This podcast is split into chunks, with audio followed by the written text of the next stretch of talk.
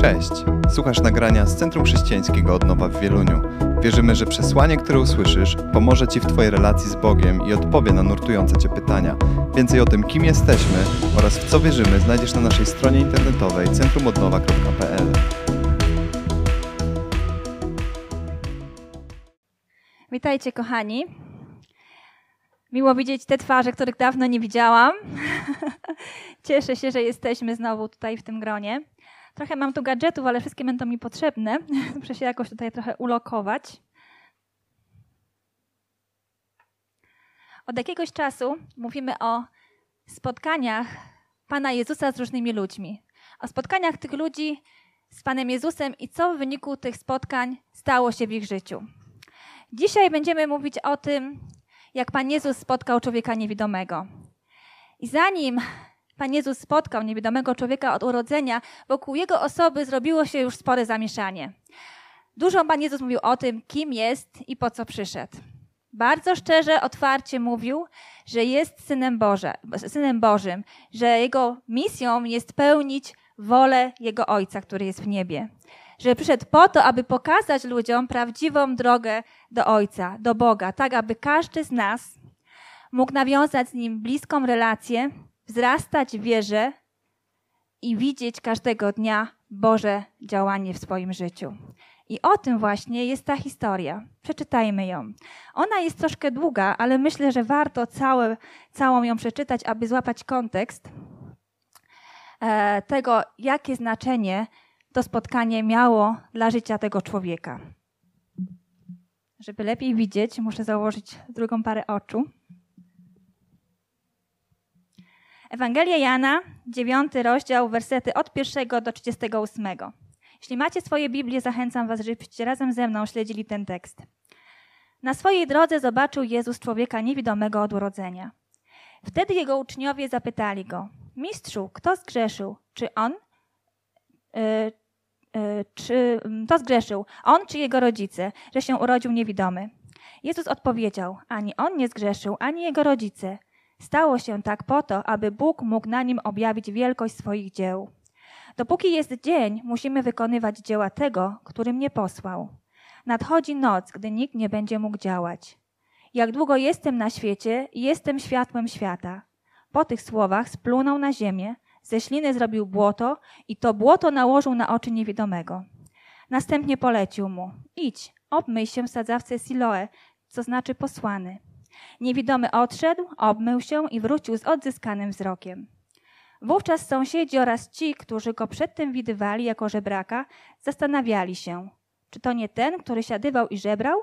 Jedni mówili, że to ten, inni twierdzili, że to ktoś do niego podobny. On natomiast przyznawał, to jestem ja. Zagadnęli go zatem, jak więc odzyskałeś wzrok?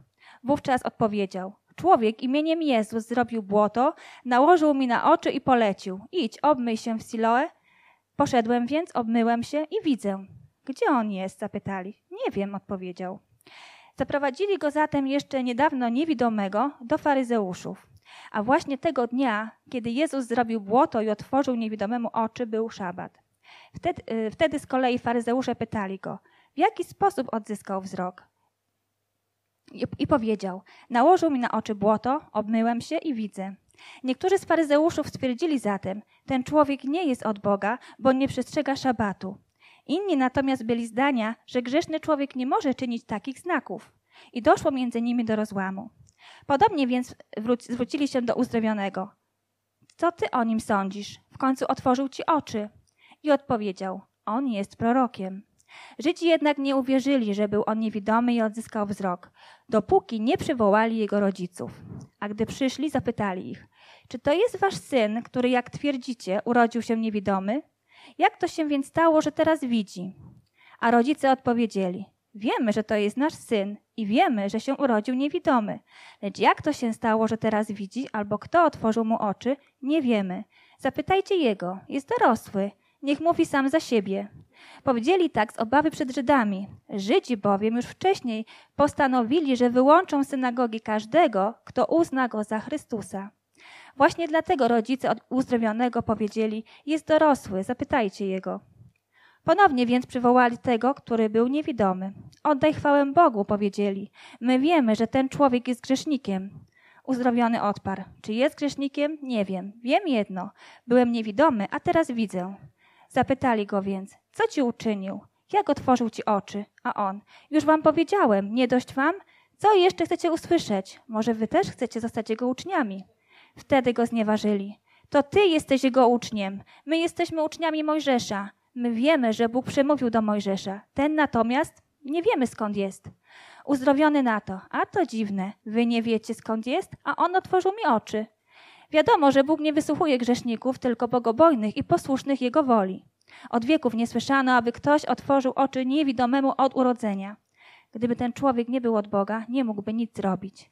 Wtedy powiedzieli: Urodziłeś się cały w grzechach i ty chcesz nas uczyć? I wyrzucili go. Jezus usłyszał, że go wyrzucili i gdy go odnalazł, zapytał: Czy ty wierzysz w syna człowieczego? On zaś na to: Kto to jest, panie, abym mógł w niego uwierzyć? Jezus powiedział: Jest nim ten, którego już widziałeś, a który teraz z tobą rozmawia. A on: Wierzę, panie, i złożył mu pokłon. Ciekawa historia, prawda? Już pierwszy werset tego, tego tekstu wskazuje na to, że coś się wydarzy. Niesamowite jest to, że już w pierwszym wersecie możemy zauważyć to, że Jezus po prostu przechodził, szedł obok jakiegoś człowieka i zauważył, że ten człowiek cierpi. I to pokazuje nam prawdę o Jezusie, że jest tym, który widzi każdego człowieka w jego potrzebie, że reaguje nawet wtedy, kiedy my nie zdajemy sobie jeszcze nawet sprawy, w jakim stanie jesteśmy. I kiedy czytam tą historię, to jestem przekonana, że największym pragnieniem Pana Jezusa jest to, aby każdy z nas widział i właściwie patrzył, aby każdy z nas miał właściwy obraz Boga, który nie jest zdeformowany, zniekształcony przez jakieś nasze ograniczone myślenie, jakąś tradycję czy złe interpretowanie rzeczywistości. W naszym życiu posługujemy się wzrokiem, który kieruje naszym spojrzeniem i musimy sobie każdego dnia zadawać pytanie, czy jesteśmy tymi, którzy widzą i stają się niewidomi, czy tymi, którzy są niewidomi, a którym Jezus przywraca ten wzrok. I myślę, że to pytanie pojawia się za każdym razem w naszym głowie, gdy słyszymy słowa Ewangelii, słowa prawdy, i które nas konfrontują, zmuszają nas do tego, aby pomyśleć, zastanowić się i iść za Bożym Słowem. W tej historii czytaliśmy, że Jezus szedł ze swoimi uczniami. Zwróćmy uwagę, jak uczniowie zareagowali na widok niewidomego. Od razu osądzili jego życie, prawda? Stwierdzili, stwierdzili, że cierpienie tego człowieka jest wynikiem grzechu. Należy tutaj wspomnieć, że w tamtym właśnie czasie tak Żydzi, nie tylko Żydzi, ale i poganie właśnie postrzegali to, że jeżeli ktoś cierpi, jeżeli ktoś choruje, to na pewno Bóg pokarał go za jakieś grzechy, których się dopuścił, albo których dopuścili się jego rodzice. I wiecie, taki sposób myślenia, on sprawia, że w naszych sercach zamiast współczucia i miłości pojawia się osąd. Pojawia się osądzenie czyjegoś życia i brak reakcji na to, żeby pomóc drugiemu człowiekowi. Myślę, że taki sposób myślenia nie jest obcy również nam dzisiaj. Jakże często słysząc o problemach drugiej osoby, doszukujemy się drugiego dna.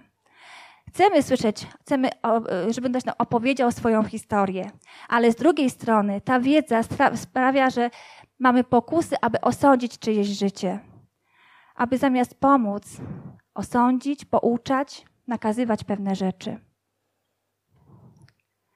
Jakże często przyjmujemy czyjś punkt widzenia na czyjeś życie albo na jakąś sprawę, zamiast samodzielnie pomyśleć, przeanalizować fakty i spojrzeć na coś albo na kogoś z różnej perspektywy. Kiedy Jezus szedł z tymi swoimi uczniami, oni zadali mu to pytanie, dlaczego ten człowiek cierpi, Jezus zwraca ich wzrok, na, y, znaczy uczy ich patrzeć na tego człowieka inaczej. Zwraca ich wzrok na Jezusa, na Pana Boga. Koryguje ich sposób patrzenia. Uczniowie pytali go, co sprawiło, że ten człowiek tak cierpi? A Jezus pyta, jak możemy mu pomóc?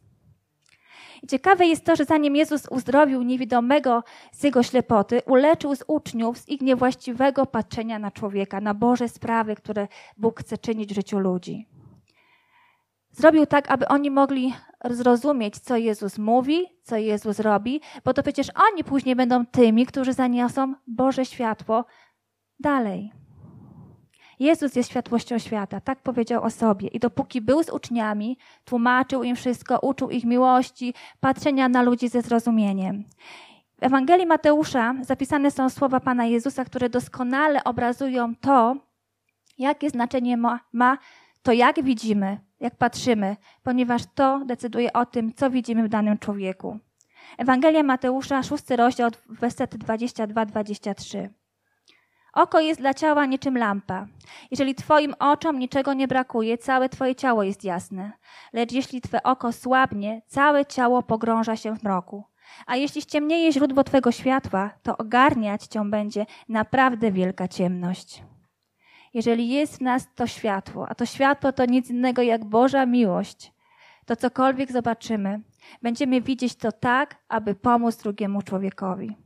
Będziemy potrafili spojrzeć na daną sytuację, na drugą osobę, tak jak patrzył to, patrzył to Jezus. Będziemy patrzeć z perspektywy miłości i współczucia. Ale z drugiej strony, jeżeli to światło, ta Boża miłość będzie gasnąć w nas, to nie będziemy widzieli tego, że Bóg chce działać w naszym życiu i przez nasze życie w życiu innych ludzi. Kiedy Pan Jezus już wytłumaczył uczniom tę kwestię, uzdrowił niewidomego. Jak to zrobił? Wróćmy do wersetów 6 i 7. Po tych słowach splunął na ziemię, ze śliny zrobił błoto i to błoto nałożył na oczy niewidomego. Następnie polecił mu: Idź, obmyj się w sadzawce Siloe, co znaczy posłany. Niewidomy odszedł, obmył się i wrócił z odzyskanym wzrokiem. To, w jaki sposób Pan Jezus uzdrawia, zawsze mnie zaskakuje. I pewnie żaden z tam zebranych ludzi, czy ktokolwiek z jego uczniów nie spodziewał się, że Pan Jezus właśnie w taki sposób ze śliny zrobi błoto i w ten sposób dokona uzdrowienia. I myślę, że Pan Jezus nie zrobił tak po to, żeby zbudzić sensację, ale żeby zbudzić wiarę w sercu tego ślepca. Biblia nie mówi dokładnie, w którym miejscu Pan Jezus spotkał niewidomego, ale zazwyczaj niewidomi i chromi siadywali w bramie świątyni w Jerozolimie i tam żebrząc prosili o jałmużnę, która była jedynym ich źródłem utrzymania. I prawdopodobnie właśnie tam Pan Jezus spotkał tego niewidomego. Zanim podszedł do niego, to ten niewidomy już pewnie słyszał rozmowę Pana Jezusa z uczniami i nie pierwszy raz spotkał się z taką sytuacją, w której ktoś, widząc jego, zastanawia się, za jakie grzechy tak cierpi. To właśnie to powszechne przekonanie wtedy, które panowało, że Bóg zsyła na ludzi cierpienie, choroby za grzech, powodowało w tym człowieku głębokie poczucie winy. Tym bardziej, że przecież urodził się niewidomy, to kiedy miał zgrzeszyć? To, to było ciekawe stwierdzenie ze strony uczniów. Ale może też miał żal do rodziców, że to przez nich tak cierpi. Nie wiemy tego. Pewne jest jednak to, że ten człowiek cierpiał. I to cierpienie obejmowało zarówno jego ciało, duszę i ducha. Był niewidomy, żył w poczuciu winy i w oddzieleniu od Boga. Bowiem w tamtych czasach ktoś, kto był ślepy, kto był ułomny, nie mógł wejść do świątyni. Mógł tylko siedzieć w bramie świątyni i nasłuchiwać tego, co się dzieje. Nasłuchiwać, poznawać świat przez to, co słyszy. Więc siedział tam w tej bramie, nasłuchiwał, co się dzieje, co ludzie mówią, słuchał ich reakcji, emocji. I nawet nie jestem w stanie stwierdzić, czy potrafił sobie cokolwiek wyobrazić z tego, co ludzie mówią, bo przecież nic nigdy nie widział. Myślę, że był bardzo przytłoczony swoim stanem i swoją sytuacją. Dzisiaj także wielu ludzi jest unieruchomionych z poczucia, z poczucia winy i niewłaściwego obrazu samego siebie. Często przekonanie, jakie mamy o sobie, jest wynikiem tego, co słyszymy na swój własny temat.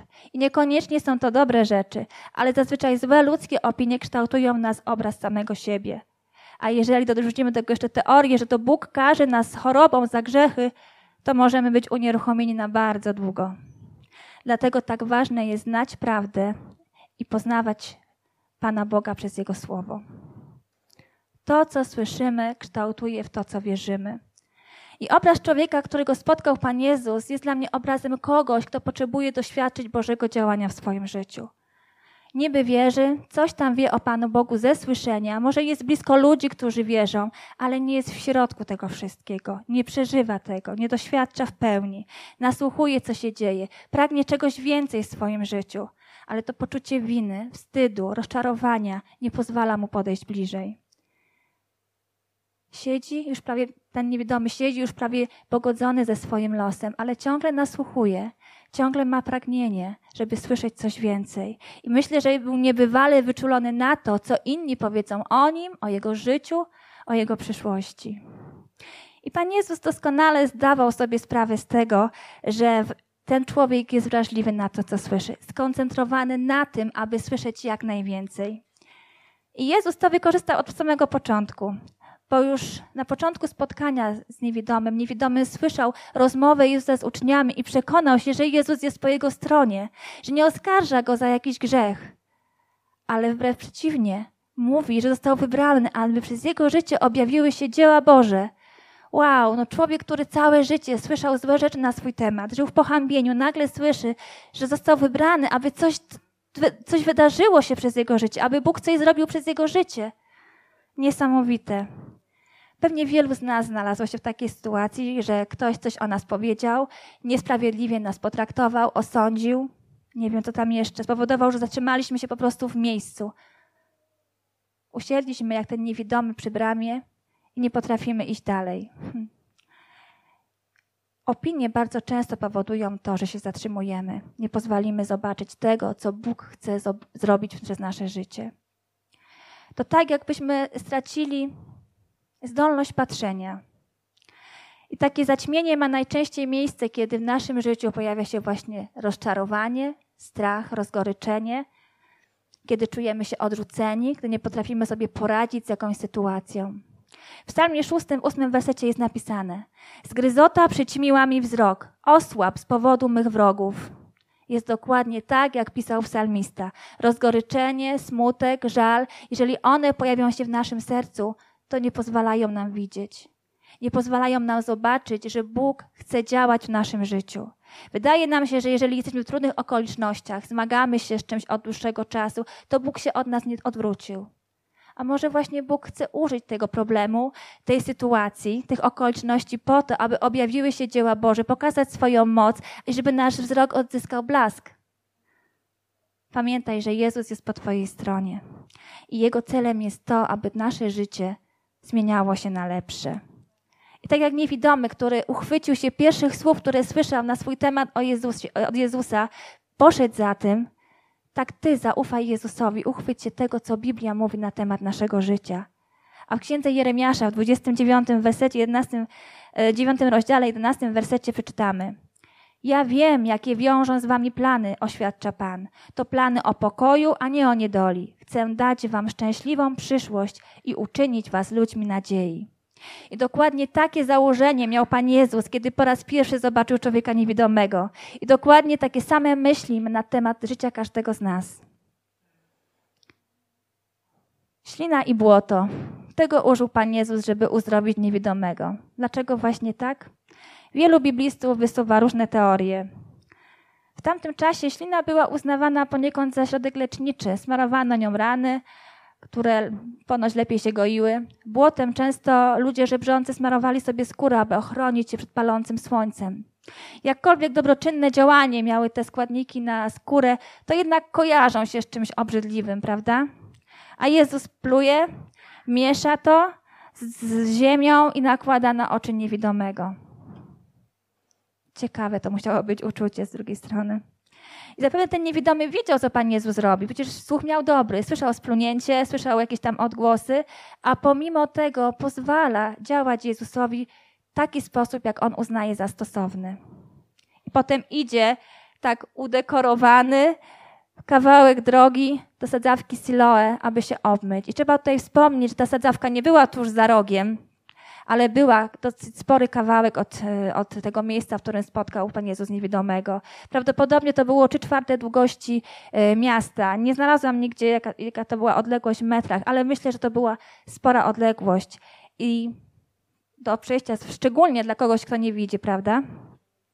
I Jezus, dając niewidomemu takie instrukcje, jednocześnie pokazuje mu drogę do tego, aby był uzdrowiony. Błoto zmieszane ze śliną symbolizuje to, czym żył ten człowiek. Obrzucany błotem spojrzeń, niedomówień, plotek, podejrzeń, sam lizał swoje rany. I zanim Jezus go uzdrowił, każe mu pozbyć się tego, z czym żył, co obciążało jego życie. Sadzawka Siloe, która oznacza posłany. Tam Jezus kazał mu się udać, a więc kazał mu ujść do miejsca, w którym był on sam.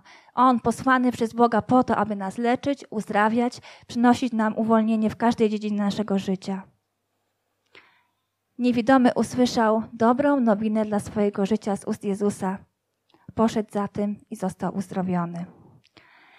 Długo zastanawiałam się nad tym, jakie znaczenie miało to, że Jezus w taki sposób uzdrowił tego niewidomego.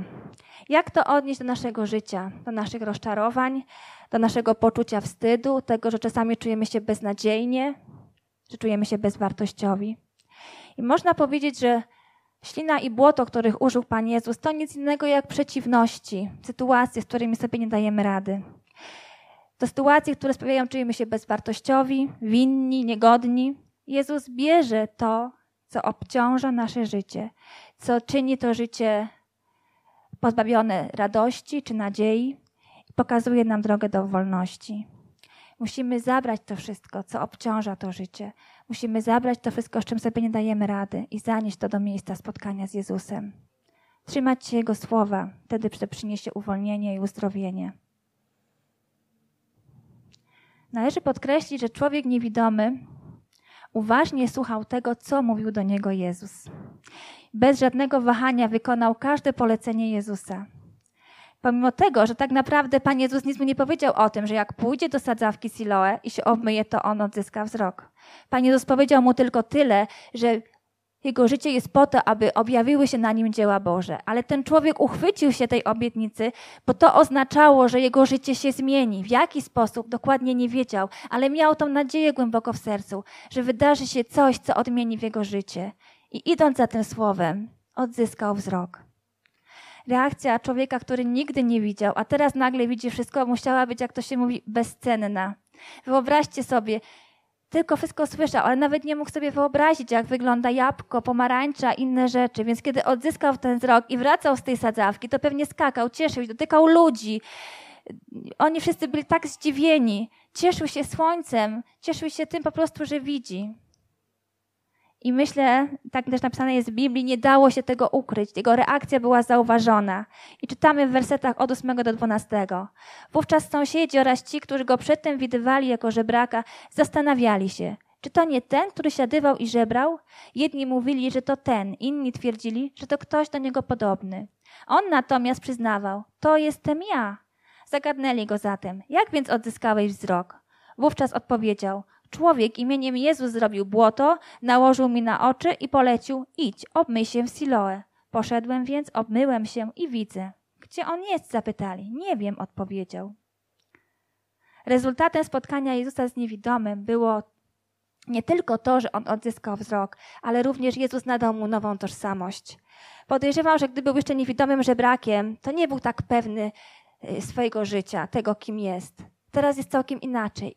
Myślę, że kiedy opowiadał wszystkim o tej, y, o tej sytuacji, jak został uzdrowiony, to jego postawa była wyprostowana. Głos pewny, szedł i mówił o tym, co zrobił w jego życiu człowiek imieniem Jezus. Jego świadectwo było pewne i konkretne i myślę, że miało potężny wpływ na słuchaczy, których spotkał po drodze. Jednak jego przekonanie, że spotka kogoś więcej niż człowiek imieniem Jezus, rosło w miarę tego, jak inni podważali jego świadectwo. Kiedy rozmawiał z faryzeuszami, już inaczej mówił o Panu Jezusie. Wersety od 16 do 17. Niektórzy z faryzeuszów stwierdzili zatem, ten człowiek nie jest od Boga, bo nie przestrzega szabatu. Inni natomiast byli zdania, że grzeszny człowiek nie może czynić takich znaków i doszło między nimi do rozłamu.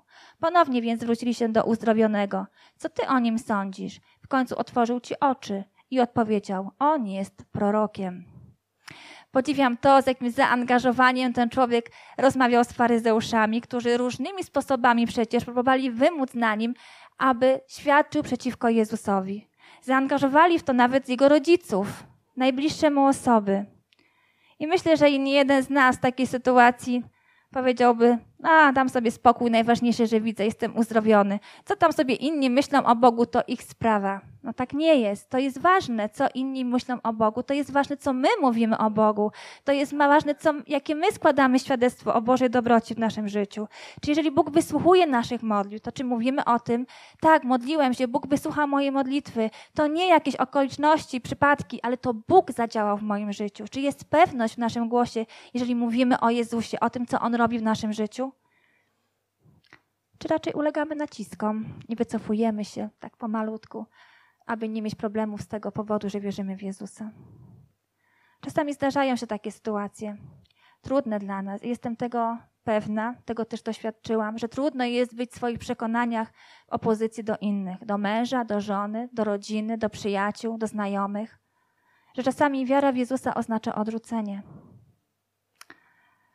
I z taką sytuacją spotkał się również nasz bohater. W wersetach 30, od 32 do 34 czytamy. Wtedy go znieważyli. To ty jesteś jego uczniem. My jesteśmy uczniami Mojżesza. My wiemy, że Bóg przemówił do Mojżesza. Ten natomiast nie wiemy skąd jest. Uzdrowiony na to. A to dziwne, wy nie wiecie skąd jest, a on przyszedł, a on otworzył mi oczy. Wiadomo, że Bóg nie wysłuchuje grzeszników, a tylko bogobojnych i posłusznych Jego woli. Od wieków nie słyszano, aby ktoś otworzył oczy niewidomemu od urodzenia. Gdyby ten człowiek nie był od Boga, nie mógłby nic zrobić. Wtedy powiedzieli: Urodziłeś się cały w grzechach i ty chcesz nas uczyć? I wyrzucili go. Niewidomy został wyrzucony za pewność, jaką mówił, że Jezus jest posłany od Boga. Smutne, prawda? To był pierwszy dzień, w którym on odzyskał wzrok, kiedy widział, kiedy cieszył się uzdrowieniem. I to nagle został odrzucony. Myślę, że warto jeszcze na jedną uwagę tutaj zwrócić, że, e, uwagę na jedną rzecz zwrócić, że faryzeusze w słowami urodziły się cały w grzechach, chcieli doprowadzić go do stanu, w którym, z którego Jezus go wyciągnął. Jezus dał mu nową tożsamość, że to nie jest winien tego stanu, w którym się znalazł, Wyciągnął go z tego pohańbienia, a faryzeusze chcieli z powrotem do tego stanu go doprowadzić. I tak samo jest w naszym życiu. Diabeł zawsze będzie podważał to, co Bóg robi w naszym życiu. Zawsze będzie cię oskarżał o to, że jesteś taki i owaki, że nie jesteś godzien tego, żeby Jezus cię kochał. Zawsze będzie podważał słowo, które Jezus mówi do ciebie. Zawsze będzie podważał uzdrowienie i Boże działanie w twoim życiu. Ale presja ze strony tych, którzy byli przeciwko Jezusowi, nie pokonała tego człowieka, ale wręcz przeciwnie, utorowała mu drogę do tego, aby poznał go jeszcze bardziej. I czytamy w wersetach 35 i 30, od 35 do 38. Jezus usłyszał, że go wyrzucili i gdy go odnalazł, zapytał, czy ty wierzysz w Syna Człowieczego? On zaś na to, kto to jest Panie, abym mógł w Niego uwierzyć? Jezus powiedział, jest nim ten, którego już widziałeś, a który teraz z Tobą rozmawia, a On, Wierzę, Panie, i złożył mu pokłon. Weźmy uwagę, że po raz drugi Jezus przyszedł do niego w samą porę, w czasie, kiedy najbardziej tego potrzebował. Kiedy został odrzucony z powodu tego, że ufał Jezusowi. Jezus znajduje go wtedy w tym stanie i objawia mu prawdę o sobie, objawia mu, kim jest. A on przyjmuje tę prawdę i uznaje go za swojego Pana i Zbawiciela. Może doświadczyć czegoś więcej niż inni, może doświadczyć większej relacji i większego poznania Boga. Można powiedzieć, że niewidomy odzyskał wzrok całkowicie, w stu procentach. Jezus uleczył nie tylko jego defekt fizyczny, ale również jego duchowe spojrzenie, duchowy wzrok. Świadectwo, które on daje, świadectwo, o którym czytamy, mówi o zmianie, jaka zaszła wewnątrz tego człowieka który na początku mówił o człowieku zwanym Jezusem, potem mówił, że jest prorokiem, człowiekiem posłanym przez Boga, a w końcu wyznaje Jezusa swoim Panem i Zbawicielem. Cud związany z uzdrowieniem doprowadził tego człowieka do wiary, a świadectwo, które składał, sprawiło, że wielu innych uwierzyło. Myślę, że każdy z nas jest w pewnym sensie niewidomy, który potrzebuje tego, aby Jezus przywrócił mu duchowy wzrok umiejętność właściwego patrzenia. I tym, co Jezus używa dzisiaj, jest tak samo jak wtedy, kiedy uzdrowił niewidomego, swojego słowa i okoliczności. Niewidomy słuchiwał się w to, co mówił do niego Jezus. Od pierwszej chwili, kiedy słyszał rozmowę Jezusa ze swoimi uczniami, aż do momentu, kiedy nazwał go swoim Panem. Cały czas słuchał i robił to, co Jezus mówił. I zauważmy, że ten człowiek właśnie reagował działaniem na każde słowo Jezusa. I to pozwoliło stworzyć w nim taki wewnętrzny wzrok, który pokazywał mu, że jest coś więcej. Z drugiej strony, jeżeli by wyparł się tego, co Jezus czynił w jego życiu, ten duchowy wzrok nie mógłby w nim być obudzony. Jeżeli chcemy widzieć, musimy słuchać. Musimy słuchać tego, co Jezus mówi do naszego życia i iść za tym, wypełniać to słowo, tak jak robił to ten niewidomy. Im głębiej wchodzimy w relację z Jezusem, tym więcej będziemy widzieć, tym więcej Bóg nam będzie pokazywał. Nasz duchowy wzrok wtedy będzie bardziej wyostrzony, a my dostrzeżemy te rzeczy, które do tej pory nam umykały, a których może szukaliśmy. To tak jak z pójściem na grzyby. Nie wiem, czy chodzicie na grzyby, ale kiedy idę do lasu na grzyby, to zanim znajdę jakiekolwiek grzyba, to wydaje mi się, że w tym lesie nie ma ani jednego. Ale kiedy trafi się pierwsza sztuka, to nagle moje oczy się po prostu takie robią szerokie, wyostrza się mój wzrok i te oczy jak radary prowadzą mnie do miejsc, w których są następne grzybki. I po jakimś czasie jest cały koszyk. I tak samo jest z Panem Bogiem. Czasami wydaje nam się, że gdy mamy jakiś problem, to Pana Boga to nie interesuje, że Bóg się od nas odwrócił. Ale tak nie jest. On jest cały czas z nami. Wystarczy, że nastawimy się na słuchanie, na to, że będziemy Go szukać całym naszym sercem. On powiedział, że jeżeli będziemy Go szukać całym sercem, to On się da odnaleźć. Jeśli słuchamy i wykonujemy to, co Jezus mówi do nas, to wtedy Pan Jezus buduje nasz duchowy wzrok, od, odbudowuje tą zdolność właściwego patrzenia.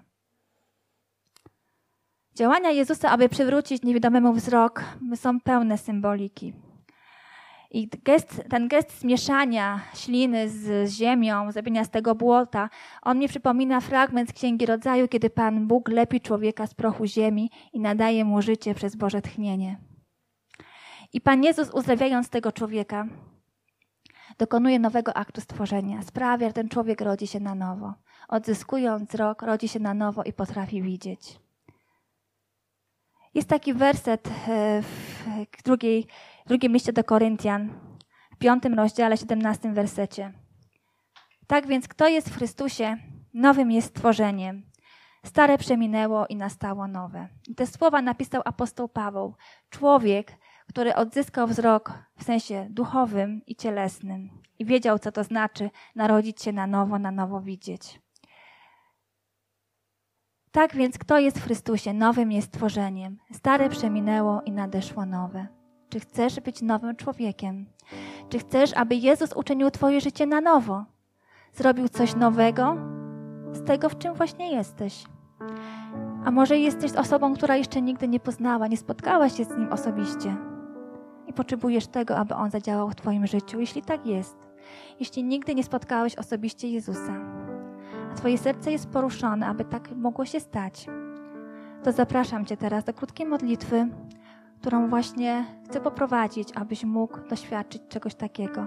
Abyś nie, stracić, nie stracił okazji, nie straciła okazji na to, aby Jezus mógł przywrócić Ci wzrok i uzdrowić Twoje życie. Powstańmy do modlitwy, proszę. Jeśli chcesz, aby po raz pierwszy Jezus przyszedł do Twojego życia, ja się krótko pomodlę. Możesz zostać w swoim miejscu, tam gdzie Ci jest wygodnie, gdzie czujesz się dobrze. Możesz powtarzać za mną słowa modlitwy, ale możesz też modlić się swoją własną modlitwą. Ważne, żeby to było szczere wyznanie przed Bogiem, że Go potrzebujesz. Drogi Jezu, wyznaję, że potrzebuję Ciebie w swoim życiu. Proszę Cię, Boże, żebyś dzisiaj przyszedł do mojego życia i je uzdrowił. Proszę Cię, Panie, żebyś przebaczył każdy grzech, który był w moim życiu i który oddzielał mnie od Ciebie, który nie pozwalał mi widzieć tego, że Ty działasz w moim życiu. Proszę Cię, poprowadź mnie, bo Ty jesteś światłem, drogą i życiem. Chcę oddać moje życie Tobie, abyś był w nim już na zawsze. Amen. Jeżeli modliłeś czy modliłaś się taką modlitwą, to mam dla Ciebie prezent. To jest Nowy Testament w takim współczesnym języku polskim, który właśnie jest tym, co prowadzi nas do poznania Boga, co otwiera nam oczy i przywraca duchowy wzrok. Jeżeli modliłeś albo modliłaś się, to zapraszam Cię, możesz później podejść i wziąć to zupełnie za darmo, ponieważ zbawienie jest za darmo. Amen? Okej, okay, ale chciałabym jeszcze zaprosić do modlitwy tych wszystkich, którzy nie dostrzegają działania Bożego w swoim życiu dzisiaj. Spotkałeś się albo spotkałaś się już z Jezusem, doświadczyłaś Jego miłości, ale może są pewne okoliczności, trudne sytuacje w Twoim życiu, jakieś zmaganie, które unieruchomiło Ciebie na chwilę, nie potrafisz pójść dalej, ponieważ widzisz tylko ten problem, widzisz tylko tą sytuację, a Jezus przyszedł po to, żeby zwrócić Twoją uwagę, że jest coś więcej, żeby pozwolić Mu na to, aby On tą sytuację wykorzystał i żeby Twój wzrok odzyskał znowu blask. Jeżeli jesteś taką osobą i potrzebujesz tego, żeby ktoś się o Ciebie pomodlił, żeby coś się zmieniło, żeby stało się nowe, to zapraszam Cię teraz. Możesz przyjść tutaj. Pomodlimy się, wesprzemy Cię modlitwą. To jest ten czas na to, aby to się właśnie wydarzało. O tak jest, Tobie chwała, Panie, niech będzie. Boże, dziękujemy Tobie za to, że Ty jesteś dobrym Bogiem, Panie. Ja wierzę, Panie, że Ty Cię poruszasz serca, Panie, i pragniesz tego, aby w naszym życiu rzeczy zmieniały się na lepsze, Panie. Dziękujemy Ci, Jezu, za to. Prosimy Cię, Boże, żebyś Ty był tym, który przywraca nam duchowy wzrok, Panie. O tak jest. Jezu. Jeżeli czujesz się jakąś sytuacją przeciążony, obciążony, nie dajesz sobie z nią rady. Jezus powiedział, żebyśmy do Niego przychodzili ze swoimi zmaganiami. On da nam ukojenie, On da nam rozwiązanie. On przez swoje słowo prowadzi nas do miejsc, do sytuacji, które będą dla nas wybawieniem. Tak, Jezu. Dziękuję Ci, Panie, za to, że Ty przywracasz nam właściwe spojrzenie, że możemy Tobie zaufać, Panie. Dziękujemy, że byłeś z nami. Wierzymy, że przesłanie, które usłyszałeś, zachęca Cię do bliższej relacji z Bogiem oraz poznania nas osobiście. Zapraszamy Cię do odsłuchania kolejnych nagrań, a także skorzystania z naszej strony internetowej centrumodnowa.pl.